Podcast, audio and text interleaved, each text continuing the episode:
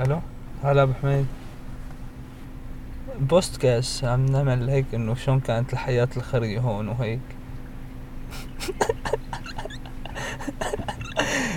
شركتي امن بن سميرة احمد vi bor i samme kollegiet her i Falster. Nå, okay. Ja, jeg flyttede til Tostrup før ham, og han flyttede til København. Ja, Ahmed? Ja? Hvordan var livet i Nykøbing Falster? Det var mega kedeligt. Du må snakke med Silke.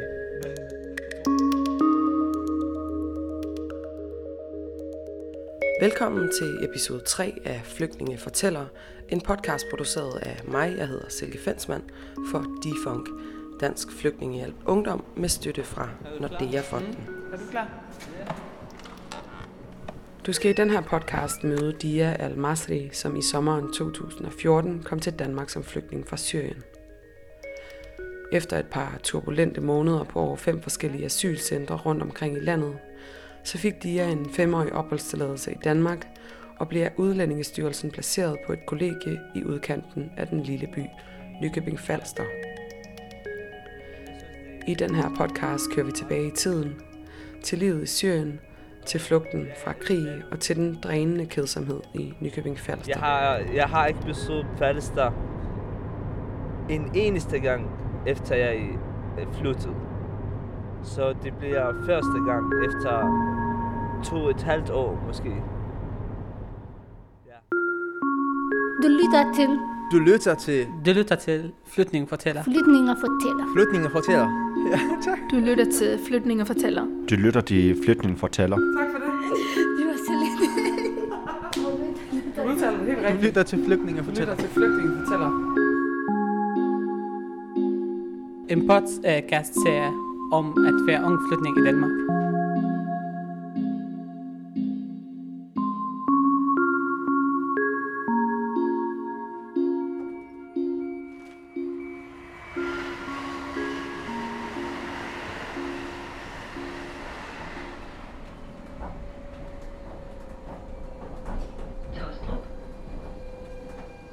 Jeg har hoppet på S-toget til Tostrup, hvor Dia bor nu, og hvor han om lidt henter mig i sin bil. Hej Dia. Jamen jeg er lige der ved 7-Eleven. Dia er en rolig og varm type. Han elsker at køre bil, og til daglig arbejder han som chauffør for det danske online supermarked, nemlig.com. Hej, godt at se dig. Hvordan går det? Det går fint. Hej. Jeg smækker bildøren og sætter mig ind på det opvarmede passagersæde ved siden af Dia.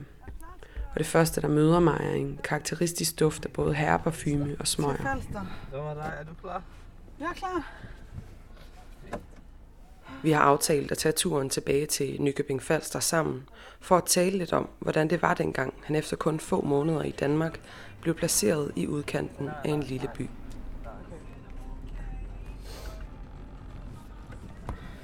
Ja, skal vi have gang i en GPS? Ja, for at finde vej.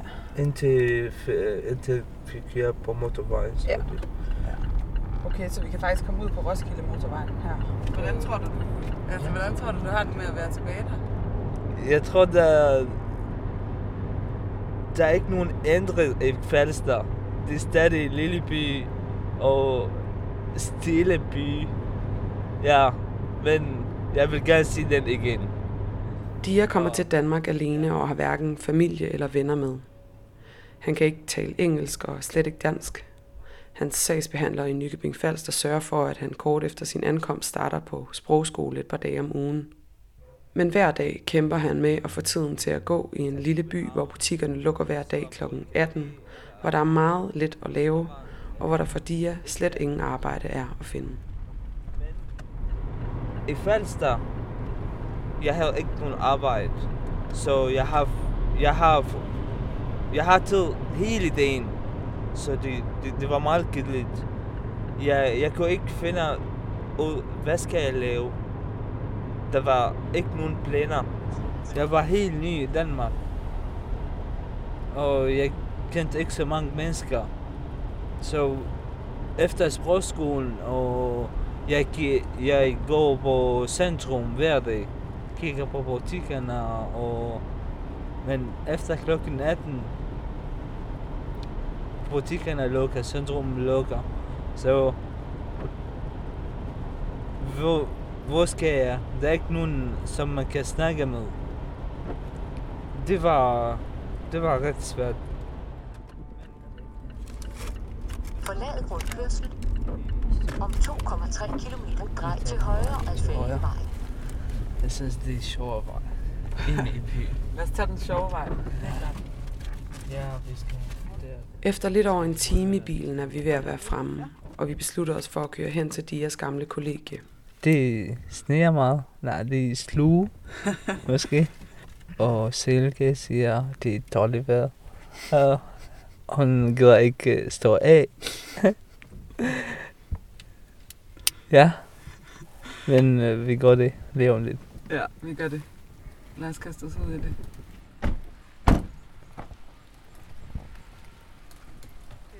Vi stiger ud af bilen, her helt øde og stille. Det er søndag, og sneen falder i februar fra den grå himmel. Hvad siger du? Der kommer en, han åbner for os. Okay. Hej. Hej. Hej. Godt vejr, hva'? Ja, mega.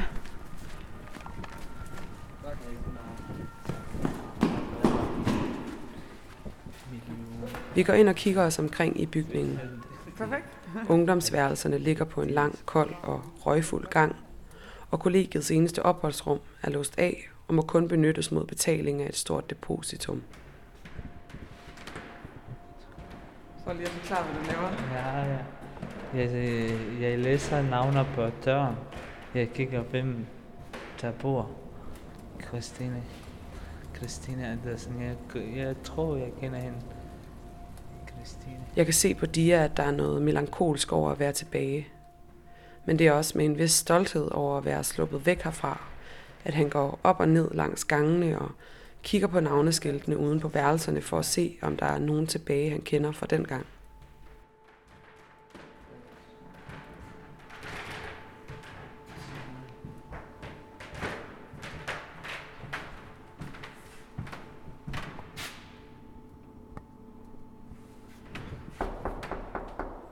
Er det en, du kender? Ja. Skal vi forklare, hvorfor vi er her? Ja, nej. Men vi skal snakke med ham. Jeg tror, jeg kender ham. Hallo? Hej, min ven. Hej. Hvordan går det? Kan du huske mig? Ja. Den eneste, vi møder den søndag eftermiddag på kollegiet, er en anden ung flygtning, som de er nået at møde kort før han flyttede. Kan du huske mig? Ja, jeg kan huske det. Ja. Han kommer til fra Eritrea i 2012. Vi taler med ham lidt. Ja. Men han kæmper med ordene. Hvilket modul? Modul 4. Han virker nedtrykt, og han fortæller os, at han heller ikke kan finde arbejde i Nykøbing Falster. Har du fundet arbejde? Nej. Går du på praktik? Jeg er super nu. Jeg er god. Jeg er ikke i praktik. Så gik du ud sådan for enden af gangen og åbnede døren. Ja. Ligesom ud til. For enden af gangen går vi ud på en lille afsats. Foran os er en græsplæne og nogle træer, og længere væk kører et par biler på vejen. Her sker virkelig ingenting.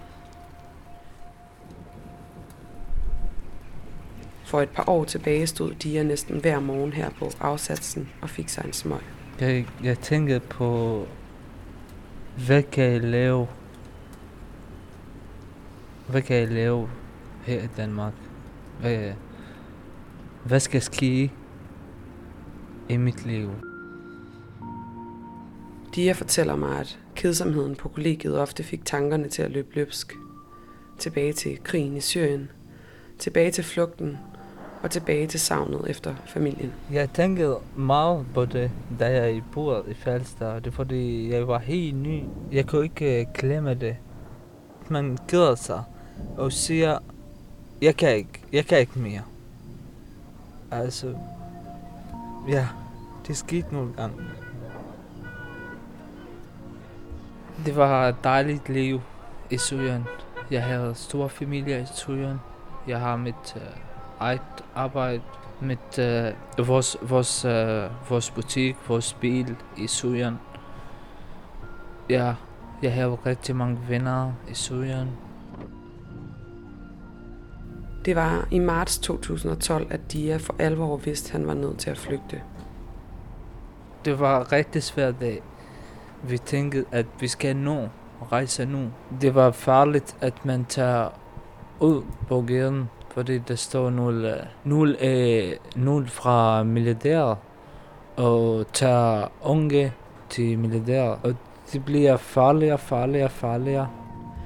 Dia er på vej på arbejde i familiens butik, et lille konditori med arabiske kager, da han sætter sig ud i bilen med sin far. Militæret er ude efter de unge, som de ikke stoler på, og de begynder at skyde efter bilen.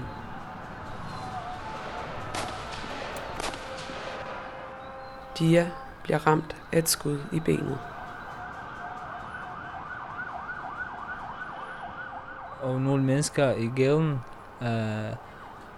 tager mig i en ambulance på hospitalet.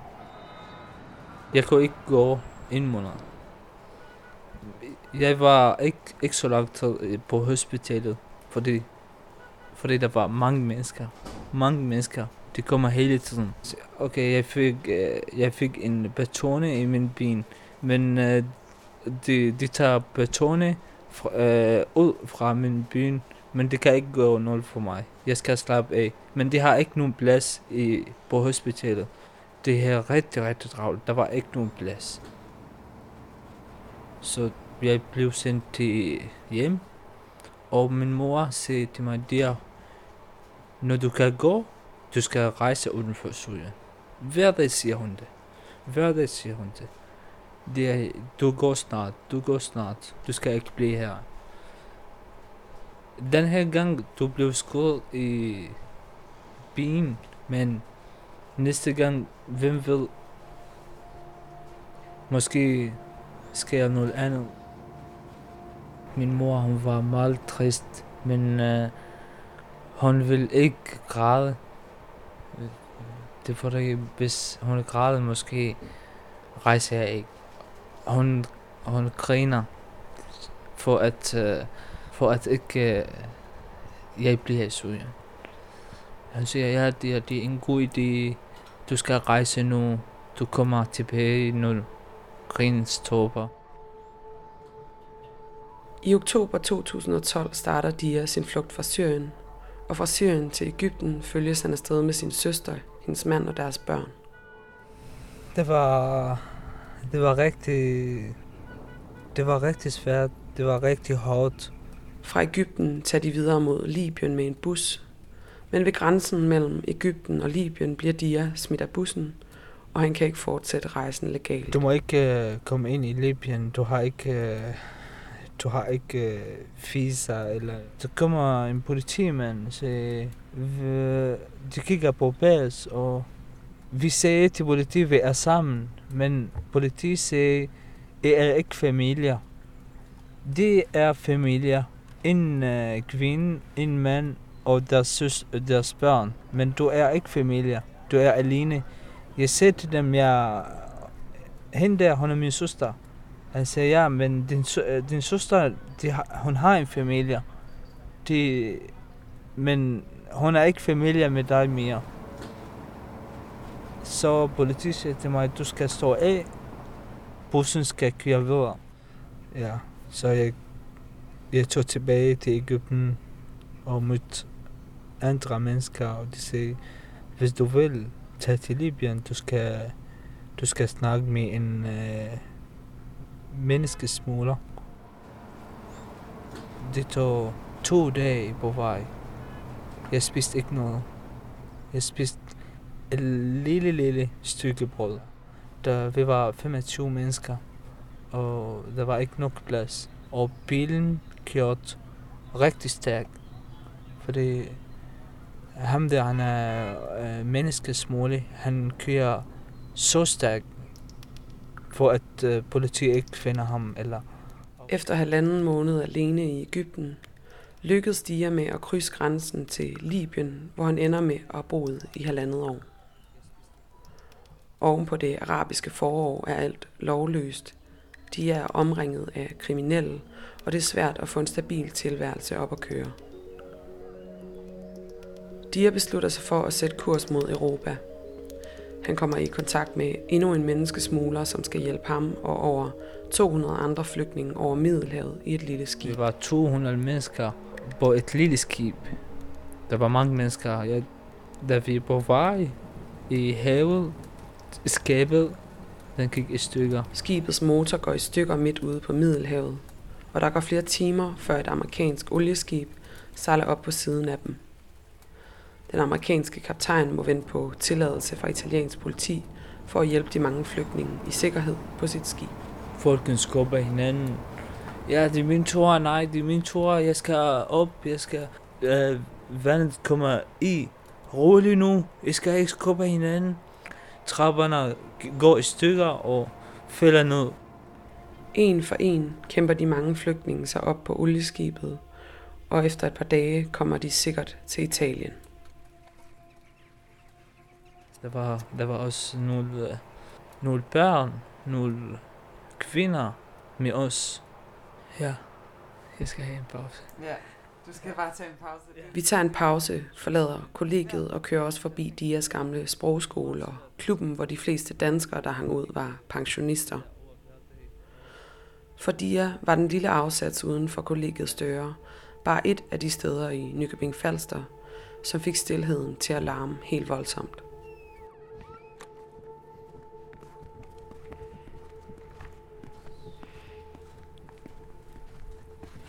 Hvad synes du om at være tilbage? Er det mærkeligt? Nej, det er ikke mærkeligt.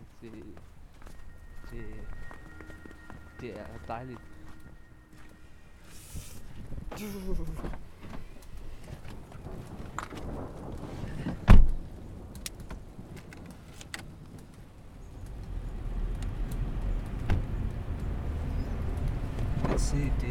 Det er også dejligt, at man lever i en stilig by, men hvis man har familie, hvis man har arbejde. Det sidste stop, inden vi vender bilen tilbage mod Tostrup, er vigtigt for Dia. Vi skal en tur ud på broen mellem Lolland og Falster. Det er ikke sådan stor broen, men den er god nok. Og man står om på broen og kigger på havet. Når man kigger på havet, man får frisk luft og dejlig følelse, eller kan man sige. Selvom det er sent og lidt mørkt, får jeg en klar fornemmelse af, hvad havet betyder for Dia. Okay. Jeg cykler hele vejen hertil på broen og står på broen, kigger på havet. Kan du se havet? Den her bro er et frirum og en påmindelse om alt det, der er derude.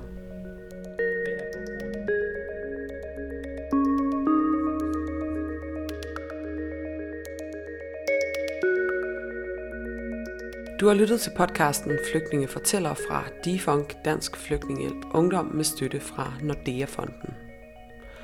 Podcasten den var mixet, produceret og tilrettelagt af mig, jeg hedder Silke Fensmann.